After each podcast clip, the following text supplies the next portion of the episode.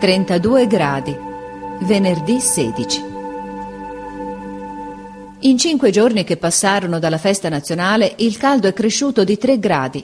Ora siamo in piena estate. Tutti cominciano a essere stanchi, hanno tutti perduto i bei colori rosati della primavera, i colli e le gambe s'assottigliano, le teste ciondolano e gli occhi si chiudono. Il povero Nelli, che patisce molto il caldo e ha fatto un viso di cera, s'addormenta qualche volta profondamente col capo sul quaderno. Ma Garrone sta sempre attento a mettergli davanti un libro aperto e ritto perché il maestro non lo veda. Crossi appoggia la sua zucca rossa sul banco in un certo modo che par distaccata dal busto e messa lì. Nobis si lamenta che ci siamo troppi e che gli guastiamo l'aria. Ah, che forza bisogna farsi ora per studiare. Io guardo dalle finestre di casa quei begli alberi che fanno un'ombra così scura dove andrei a correre tanto volentieri e mi vien tristezza e rabbia di dovermi andare a chiudere tra i banchi. Ma poi mi fo animo a veder la mia buona madre che mi guarda sempre, quando esco dalla scuola, per veder se son pallido, e mi dice a ogni pagina di lavoro Ti senti ancora?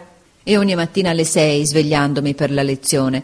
Coraggio, non ci son più che tanti giorni, poi sarai libero e riposerai. Andrai all'ombra dei viali.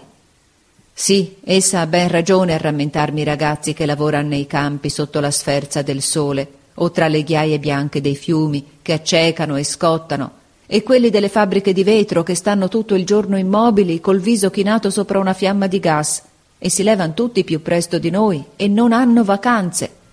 Coraggio dunque. E anche in questo è il primo di tutti De Rossi, che non soffre né caldo né sonno, vivo sempre, allegro coi suoi riccioli biondi com'era d'inverno, e studia senza fatica, e tien desti tutti intorno a sé come se rinfrescasse l'aria con la sua voce.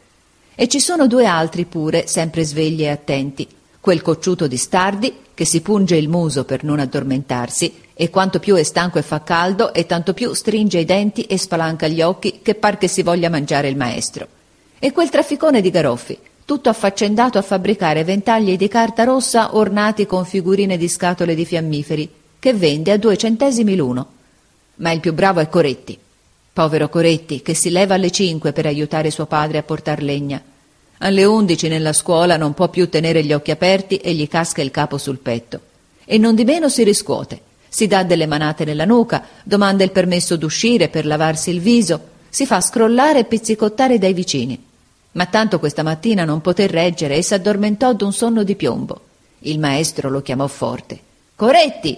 Egli non sentì. Il maestro, irritato, ripeté Coretti!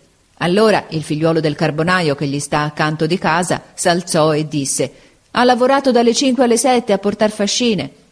Il maestro lo lasciò dormire e continuò a far lezione per una mezz'ora. Poi andò al banco da Coretti e piano piano, soffiandogli nel viso, lo svegliò. A vedersi davanti il maestro si fece indietro impaurito. Ma il maestro gli prese il capo fra le mani e gli disse, baciandolo sui capelli, Non ti rimprovero, figliuol mio, non è mica il sonno della pigrizia il tuo, è il sonno della fatica.